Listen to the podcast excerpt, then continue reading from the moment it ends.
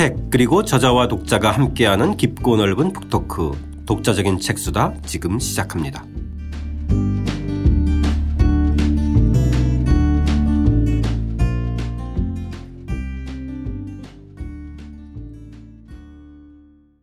주경철 선생님과 함께하는 주경철의 유럽인 이야기. 부르고니 공작들 유럽판 무협지 편입니다. 오늘은 그 두 번째 이야기. 설량공 필리프 3세의 줄타기 외교편 시작하겠습니다. 저는 책 만드는 사람 김학원입니다. 안녕하세요. 포근이 형 박태근입니다. 안녕하세요. 저자 주경철입니다. 오늘은 이 아버지 용맹공 장이 이 왕세자 샤를에게 이제 암살당하고 나서 3대 공작에 오른 3대 선량공 필리프 3세에 대해서 이야기를 나눌 텐데요. 도입부 한번 읽고 이야기 시작하겠습니다. 이제부터 살펴볼 인물은 3대 부르고뉴 공작인 선량공 필리프 3세다. 거의 50년에 이르는 그의 치세는 프랑스와 독일, 네덜란드의 근대 정치사에 지대한 영향을 미치는 한편 얀 반 에이크로 대표되는 플랑드르 부르고뉴 문화의 정점을 이루는 시기였다. 선량공 필리프는 잉글랜드의 헨리 5세와 맺은 동맹을 더욱 강화하기 위해 자신의 누이를 잉글랜드 왕실 인사와 결혼시켰다.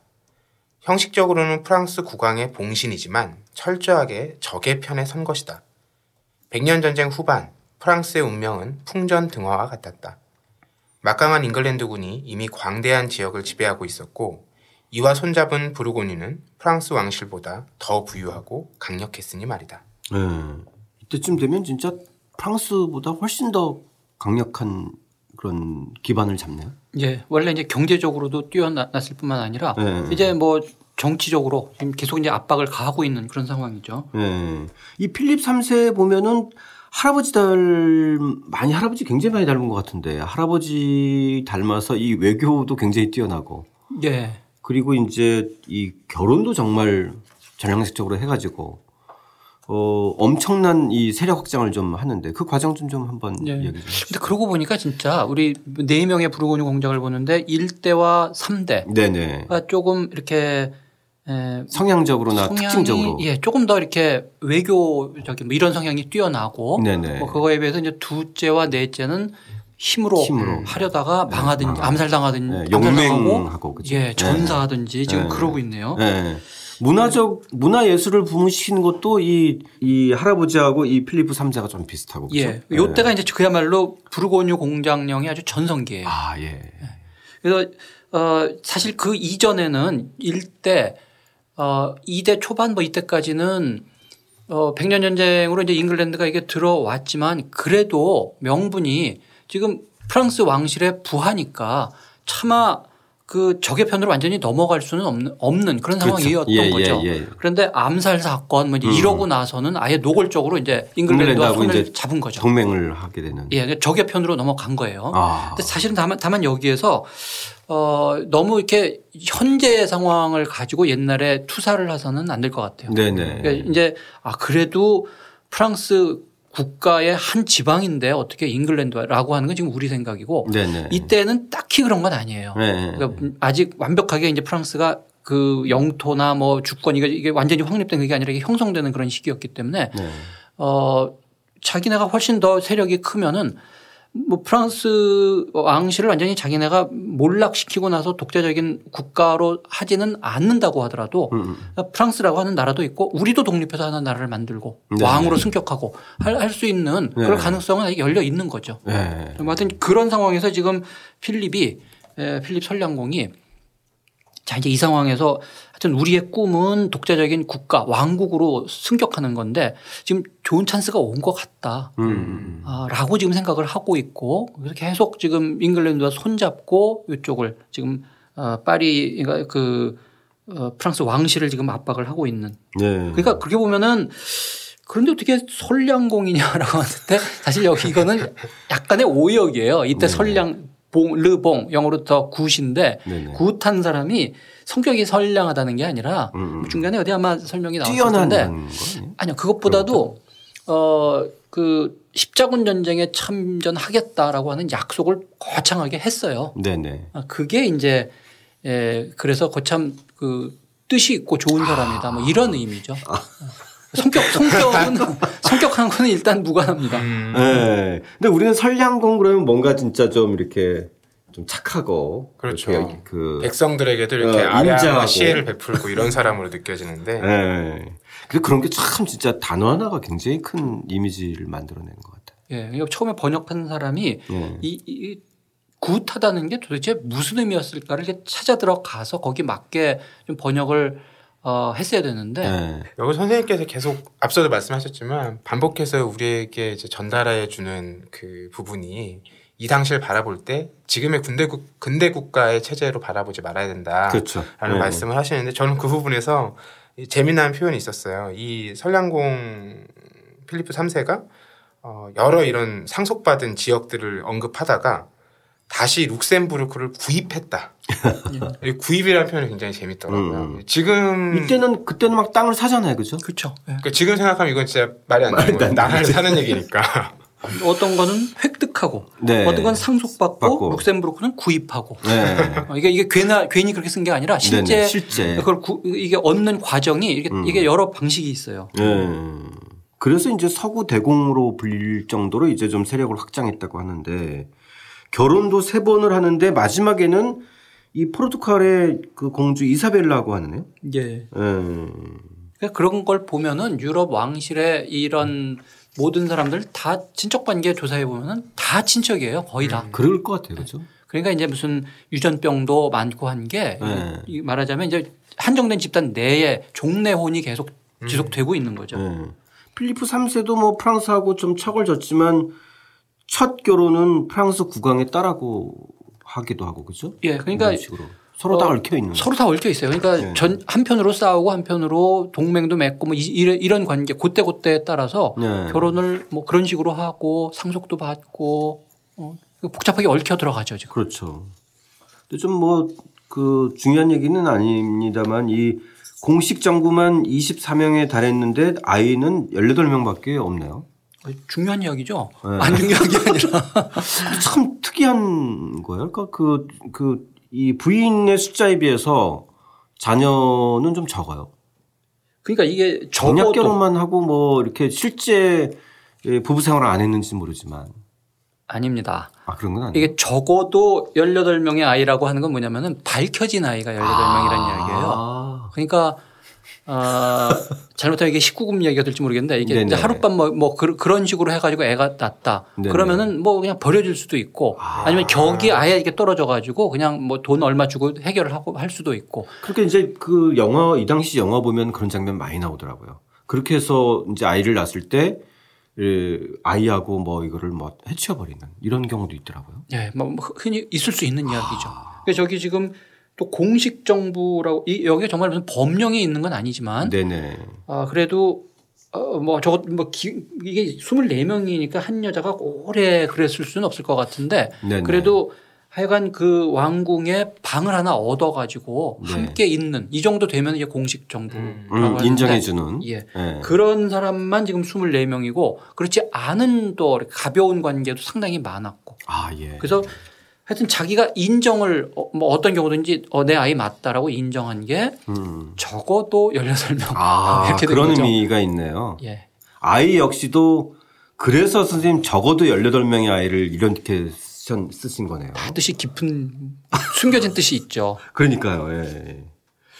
그것까지는 저도 몰랐어요. 그래서 어쨌든 그럼 훨씬 더 훨씬 더 많은 예, 그 자녀들이 태어났다는. 예. 카운트가 잘 안 돼요. 지금 정부하고 그 아이가. 네. 그러니까 이분은 참 그러니까 정말 사랑이 넘치시는 분이세요. 예술적인 안목도 굉장히 높고 네네. 정치 외교도 이게 뛰어나고 네. 세상 멋있게 살다 가신 분이죠. 네네. 15세기 이 기사도 문화를 어, 선생님께서 좀 이렇게 기술해 놓으셨는데 그 대목 좀 한번 읽고 기사도에 대한 얘기를 좀 들어보겠습니다. 15세기 부르고누령에서는 기사도 문화의 황금기를 맞이했는데 이를 잘 보여주는 것이 기사단이다. 그는 이름 높은 잉글랜드의 가터 기사단 가입을 거절했는데 그 이유는 프랑스 국왕의 신하로서 적국의 기사단에 가입하는 것은 일종의 배신 행위였기 때문이다. 실제 정치 군사적으로는 태연히 배신 행위를 하면서도 의례 면에서는 기사의 의무를 다하는 장면을 연출하고 싶었던 것이다. 설량공 필리프 3세는 포르투갈의 공주 이사벨라와 결혼식을 계기로 그 자신이 새로운 기사단을 만들어냈으니 이것이 그 유명한 황금 양피 기사단이다. 고대 그리스의 황금 양피 신화에 이아손, 테세우스, 헤라클레스, 네스토르 등 수많은 영웅이 등장하듯 이 기사단에 바로 시대의 영웅들이 다 모여 있다는 의미이리라. 기사도 문화는 기실 전사로서 기사의 중요성이 사라져가던 중세 말 근대 초에 오히려 가장 화려하고 아름답게 꽃피었다. 설량공의 궁정은 여러 지역을 순회하며 화려한 의식과 축제를 벌였는데 그때마다 황금 양피 기사단이 설량공의 품위를 한껏 드높여 주었다. 네. 이 중세말 근세 근대 초의 기사단 문화가 훨씬 더 꼽혔다는 것도 굉장히 또 주목할 만한 사실이네요. 예. 그러니까 어 이제 어떤 지배 집단이든지 자신들만의 문화 어떤 정신적인 가치 이런 게 있잖아요. 그렇죠. 이제 유럽에는 이제 그 기사도가 오랫동안 어 유지됐고 어 그것이 이제 신사도가 되고 뭐 이제 이렇게 유지가 쭉 이어지죠. 네네. 근데 이 기사라고 하는 이 집단이 사실 이제 중세 초에는 어 그야말로 전사 집단이에요. 네네. 아주 노골적으로 이야기하면 깡패예요. 음. 그러니까 그 어, 지역을 자기가 통치를 하고 그래서 어, 그 지역민들을 다 지배를 하면서 거기에 이제 경제적인 어떤 수치를 하고 어, 또 그거를 놓고 자기네들 간에 치열하게 전투를 하고 그러니까 중세 전반기는 아주 야만의 시대잖아요. 네. 그러니까 이때의 기사도 기사들이 마땅히 갖춰야 될 덕목이라고 하는 거는 사실은 딴 게 없고 그냥 용맹한 거예요. 네. 잘 싸워야 된다. 충성과 용맹. 네, 충성해야 된다. 그리고 네. 전투에 나가면 반드시 이겨야 된다. 말 잘 타야 된다. 뭐 이런 거예요. 음. 그러니까 요게 어 이제 그 유럽 역사 전체가 이제 약간 한 좀 이렇게 진정되는 게 하여튼 11세기 요 12세기 요 때부터거든요. 중세 문화의 어떤 전성기로 들어갑니다. 네네. 이때부터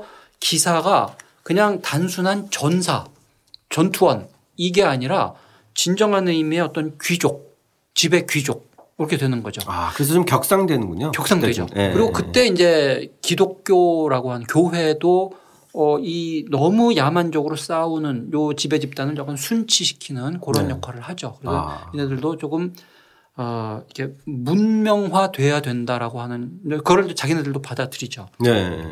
그래서 어, 점차 세련된 그런 문화를 향유하게 되는 거죠. 네. 그러니까 뭐 아주 규정 문화로 거치면서. 예, 규정? 문화가 이제 발전하기 시작합니다. 그러니까 노래도 잘해야 되고 음. 기사라면 의당 어, 노래도 잘해야 되고 아, 그럼 그다음부터 이제 좀 선발 기준이나 좀 달라지겠네요. 그렇죠? 그렇죠. 네. 이제는 뭐 춤도 잘 춰야 되고 음. 그다음에 예의 범절도 있어야 돼요. 음. 무, 무, 무작정 칼 잘 휘두르는 게 문제가 아니고 싸울 때에도 그러니까 뭐 뒤에서 어 뭐 칼 휘두른다든지 뭐 이러면 안 되고 정정당당하게 싸워야 되고 아, 우리가 보통 이제 영화에서 장, 등장하는 기사도의 그 장면은 그 시기의 장면들이네요. 그렇죠. 그렇죠? 이 방향으로 네. 이제 진화를 해 나가는 거죠. 그러니까 네. 우리가 이제 제일 그 이렇게 형식화된 그런 거는 뭐 lady first 그래 가지고 이제 여성들 이렇게 뭐 배려하고 하는 요게 기사도의 굉장히 중요한 요소라고 우리 이제 아- 알고 있잖아요. 네네. 그게 사실 어디서 나온 거냐면 이런 식의 기사도 문화가 마지막으로 이제 정점으로 갔을 때 나타난 현상이 사랑이에요. 음. 그러니까 어 기사는 의당 사랑을 해야 된다. 아주 극히 아름다운 사랑을 해야 된다죠. 아. 가장 아름다운 사랑이라고 하는 거는 이게 뭐 같아요? 가장 아름다운 사랑? 이루어지기 힘든 사랑이에요. 아. 그래서 어 대개 이제 이 하위 기사가 자기 상위 기사의 부인을 사랑하고 아. 상위 기사는 자기 이제 부하의 그 사랑을 점차 점차 받아주는 그런 과정을 밟아 나가는 거죠. 그러니까 이제 그 이- 이것도 어떻게 보면은 문명화돼 가고 있는 거죠. 그러니까 이 네네네. 칼을 휘두르더라도 어 적을 죽이고 하는 여기에 방점이 찍히는 게 아니라 약자를 보호하고 예수님의 뜻을 내가 이 세상에 지켜내고 하는 이 어떤 의미를 가진 그런 폭력 뭐 이런 식으로 가는데 그거가 이제 사랑을 위한 어떤 기사, 사랑의 기사 이렇게 되는 거죠. 아. 그럼 영화에서 이렇게 그 싸우기 이게 한판 둘이 대결하기 전에 긴 그 끝에다가 손수건을 걸고 그, 그 여인한테 주잖아요. 예. 그런 것들도 그런 연관성이 좀 있는 거예요. 그렇죠. 그런 문화가 꼽혀난 거죠. 그러니까 어, 여성을 위해서 싸워야 되니까 네. 어, 뭐 약자를 지키고 이런 의미에서 이제 전투를 해야 되니까 네네. 되게 그것이 이제 에, 자기가 연모하는 한 명의 여인, 구원의 여인 아. 이런 거를 보통 근데 아까 말씀드린 것처럼 이제 그게 됐으면은 지위가 높아야 되고 구체적으로는 사랑이 이루어지기 좀 어려운 그런 사람을 자기의 사랑의 대상으로 이제 삼고 그러면 네. 그 여인도 기사의 사랑을 받아줘야 돼요. 아, 그래서- 서로 서로 결혼한 사람이라도 예. 그러니까 절대 에, 그러니까 이게 사실은 이게 요즘 말로 이야기하면 그냥 아침 막장 드라마죠. 그렇죠. 상위 그 기사의 사- 선배의 부인을 그러니까 사랑하는 거고. 네. 근데 그게 아주 엄정한 규칙을 가진 놀이예요. 아, 그냥 마구 뭐 이렇게 사랑하고 이러는 게 아니라 그 굉장히 독특한 문화네요. 굉장히 독특한 문화죠. 그러니까 네. 상위 기사의 그 부인이 자기 하위 기사한테 부하급에 해당되는 그 기사의 사랑을 받아주는 게 뭐냐면은 이렇게 과제를 하나씩 줘요. 음. 조금씩 조금씩 어려운 과제를 줘서 그 과제를 어, 해결을 하면 근데 아주 쉬운 거는 예컨대 뭐 밤에 무장을 하고 저 다리를 지켜라.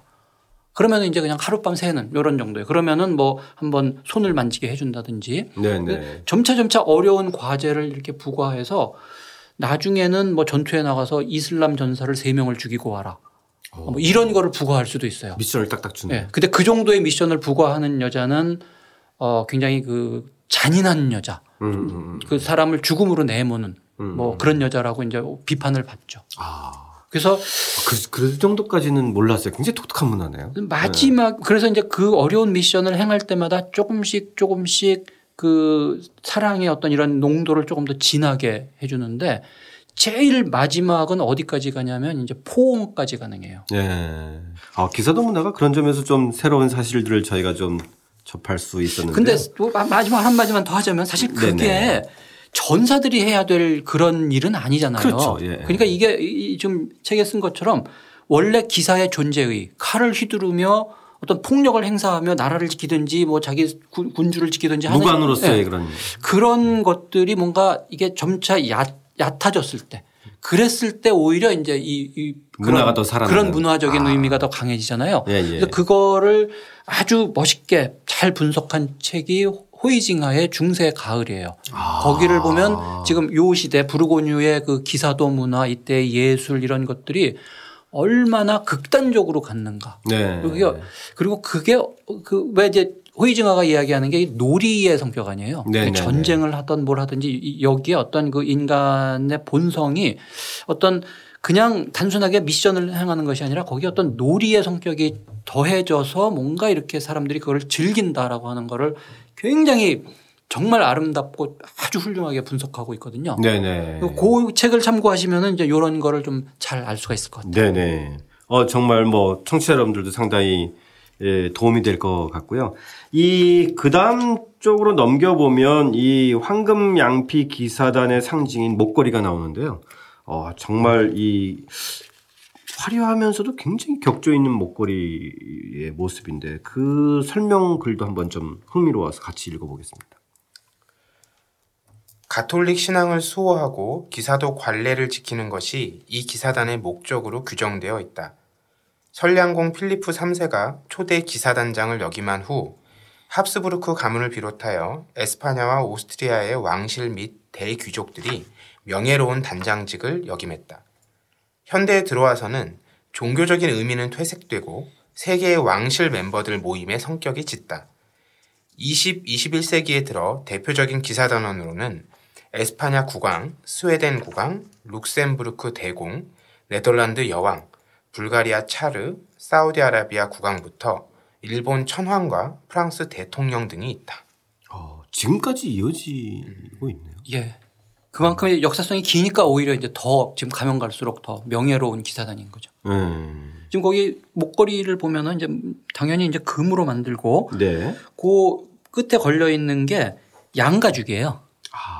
아, 그게 황금 양피 문양이네, 그죠? 그렇죠. 네. 예.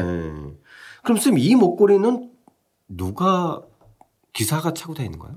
어, 보통 때 하진 않겠지만 네. 어떤 의식이 있을 때는 있- 이걸 때. 가지고 나오죠. 그러니까 어, 합스부르크 어, 황제 의 초상화 공식 초상화 잘 보면은 이거 다 하고 있어요. 많은 아, 경우에. 음. 잘 보면 자세히 보면은 네네. 딱요 모양의 목걸이를 하고 있는 경우가 많습니다. 아, 그, 그, 본것 같아, 이런 목걸이. 그죠? 예. 네. 자, 그리고 이제 이, 이 시기에 유럽 최고 수준의 이제 문화들이 꽃피었다고 하시, 하면서 선생님께서 이 장식화 부분도 좀 말씀하셨는데, 에, 이때도 보면은 주로 양피지의 수작업으로 한 것들이네요. 그죠? 예. 예.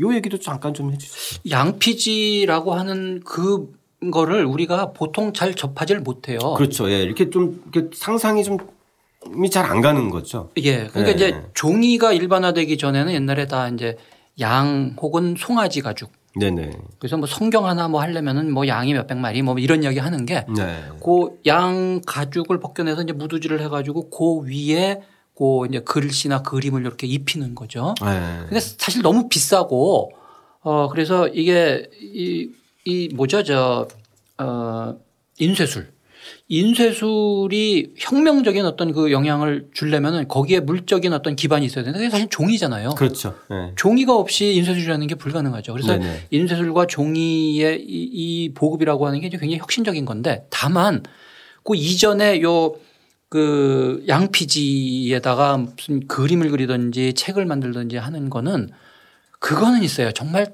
지극히 아름다워요. 네. 워낙 귀하니까 네네. 그 되게 그 작은 데에다가 이런 거를 그려야 되니까 이제 세밀화. 음. 그래서 아주 그리고 거기에 그림을 그리면은 그 때깔이 정말 아름다워요. 네네. 여기서 선생님 등장하는 그림이 그 양피지에 그린 그림인가요? 그건 아니잖아요. 이것도 양피지에 그렸어요. 아, 이것도 양피지에 그린 그림이에요? 예. 아, 정말 대단하네요. 그죠?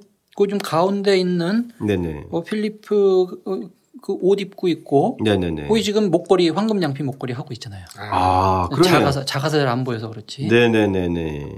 옆에서 이제 우리가 선생님께서 조금 전에 설명해 주신 그 목걸이를 에, 하고 있는데 그 설명글도 한번 좀 읽어보겠습니다.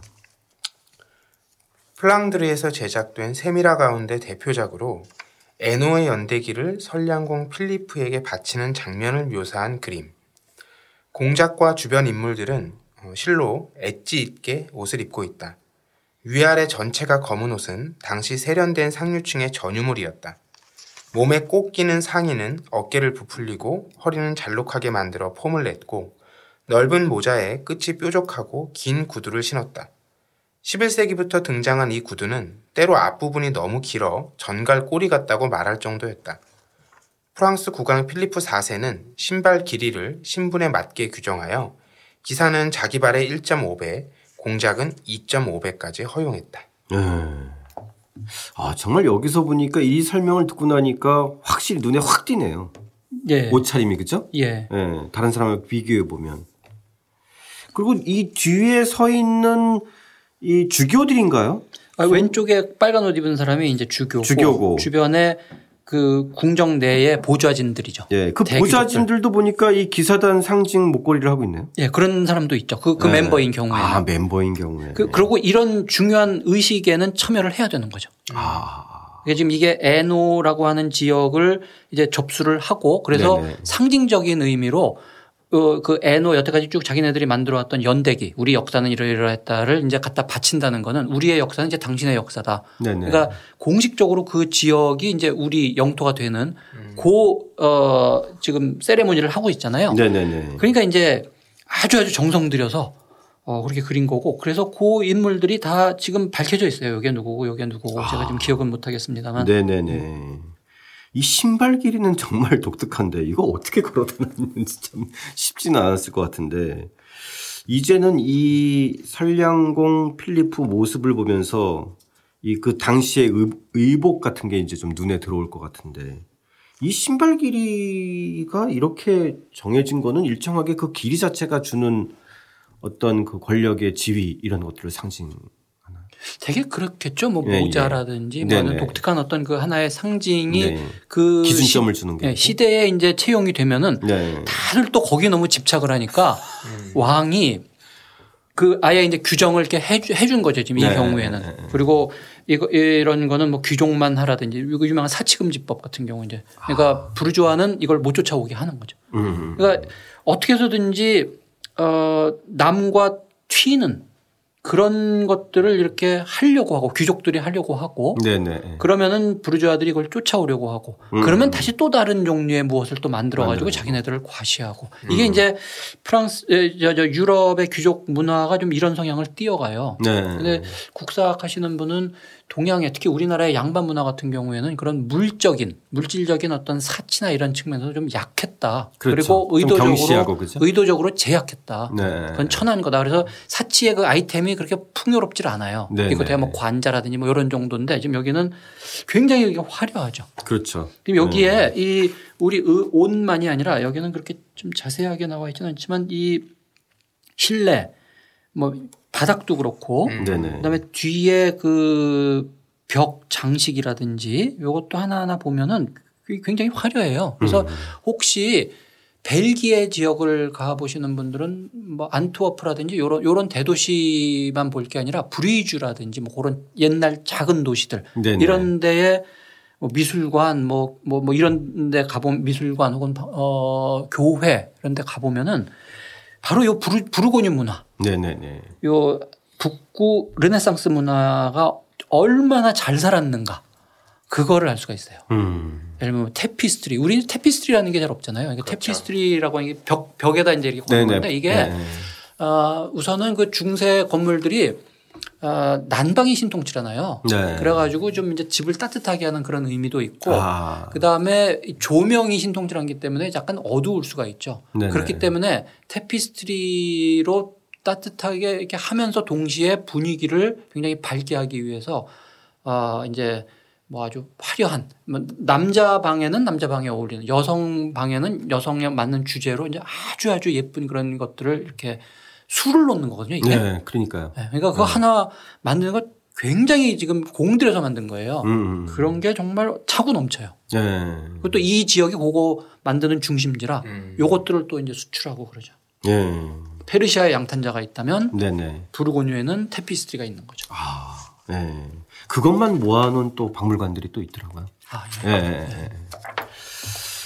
자, 이제 프랑스 국왕을 둘러싼 이 잉글랜드와 프랑스의 백년 전쟁으로 이야기를 좀 옮겨 보겠습니다. 이 용맹공 장이 이제 왕세자 사를에 의해서 이제 암살당하고 나서 어, 이제 불고뉴 가문과 잉글랜드가 이제 대놓고 결탁하는 거잖아요, 선생님. 그죠? 그렇죠. 예. 그래서 프랑스가 이제 위기에 처해지는데 그 대목 저희 74쪽 대목 한번 읽고 어, 이제 거의 오늘 이야기는 좀 마무리 단계로 좀 들어가 보겠습니다. 1422년 우연히 참전국의 두 왕인 잉글랜드의 헨리 5세와 프랑스의 샤를 6세가 약간의 시차로 죽었다. 이해 8월 31일 헨리 5세는 파리 근교의 뱅센 성에서 중독성 거대 결장증이라는 병에 걸려 35세의 나이로 급사했고 샤를 6세도 그 후 두 달이 채 안 된 10월 21일에 사망했다.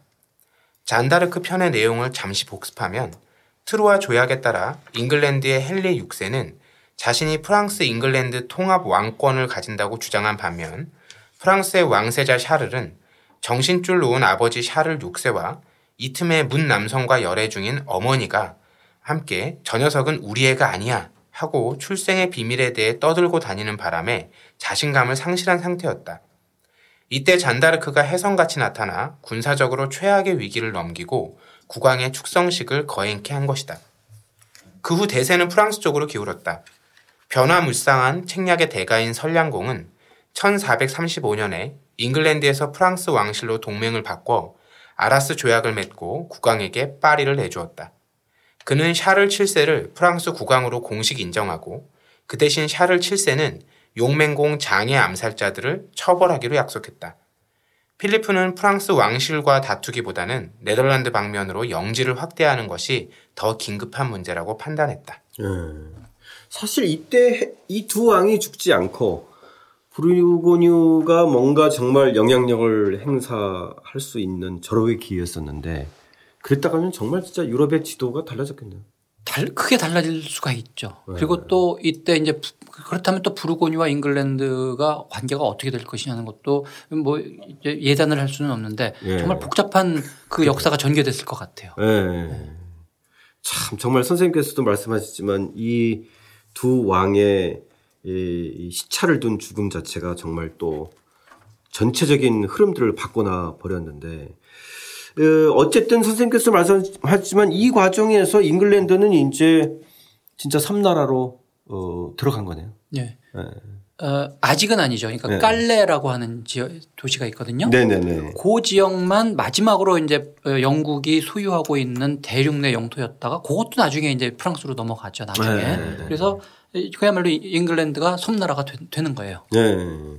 이 1453년 카스티용 전투가 백년 전쟁의 마지막 전투라고 했는데 그 전투 자체로 인해서 이제 그 아까 말 지금 말씀하셨던 그 지역은 그, 그때도 남아 있었던 건가요? 아, 깔래? 예, 그때까지는 네네. 아직 남아 있죠. 이거 아. 한, 한 백년 전쟁 후 상당한 기간 동안 남아 있다가 네네. 나중에 이제 아. 프랑스로 넘어갑니다. 아, 그거는 그러니까 카스티용 전투 이후의 이후의 일이죠. 예, 예. 우리 1453년 한번 마지막으로 볼까요? 이게 네네. 1453년이 어, 잉글랜드와 프랑스 사이에 백년 전쟁이 종식되는 시점. 그러니까 네네.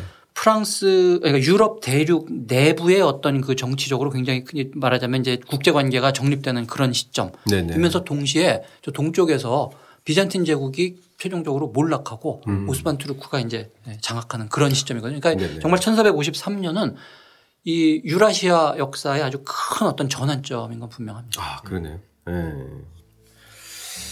자, 이제 선생님과 함께하는 이 유럽인 이야기, 유럽판 무역지점, 어, 브루고뉴 공작들 편은 다음 시간에 세 번째 이야기, 브루고뉴 끝내 좌절된 왕국의 꿈으로 어, 이어가겠습니다. 함께 청취해주신 여러분 감사드립니다.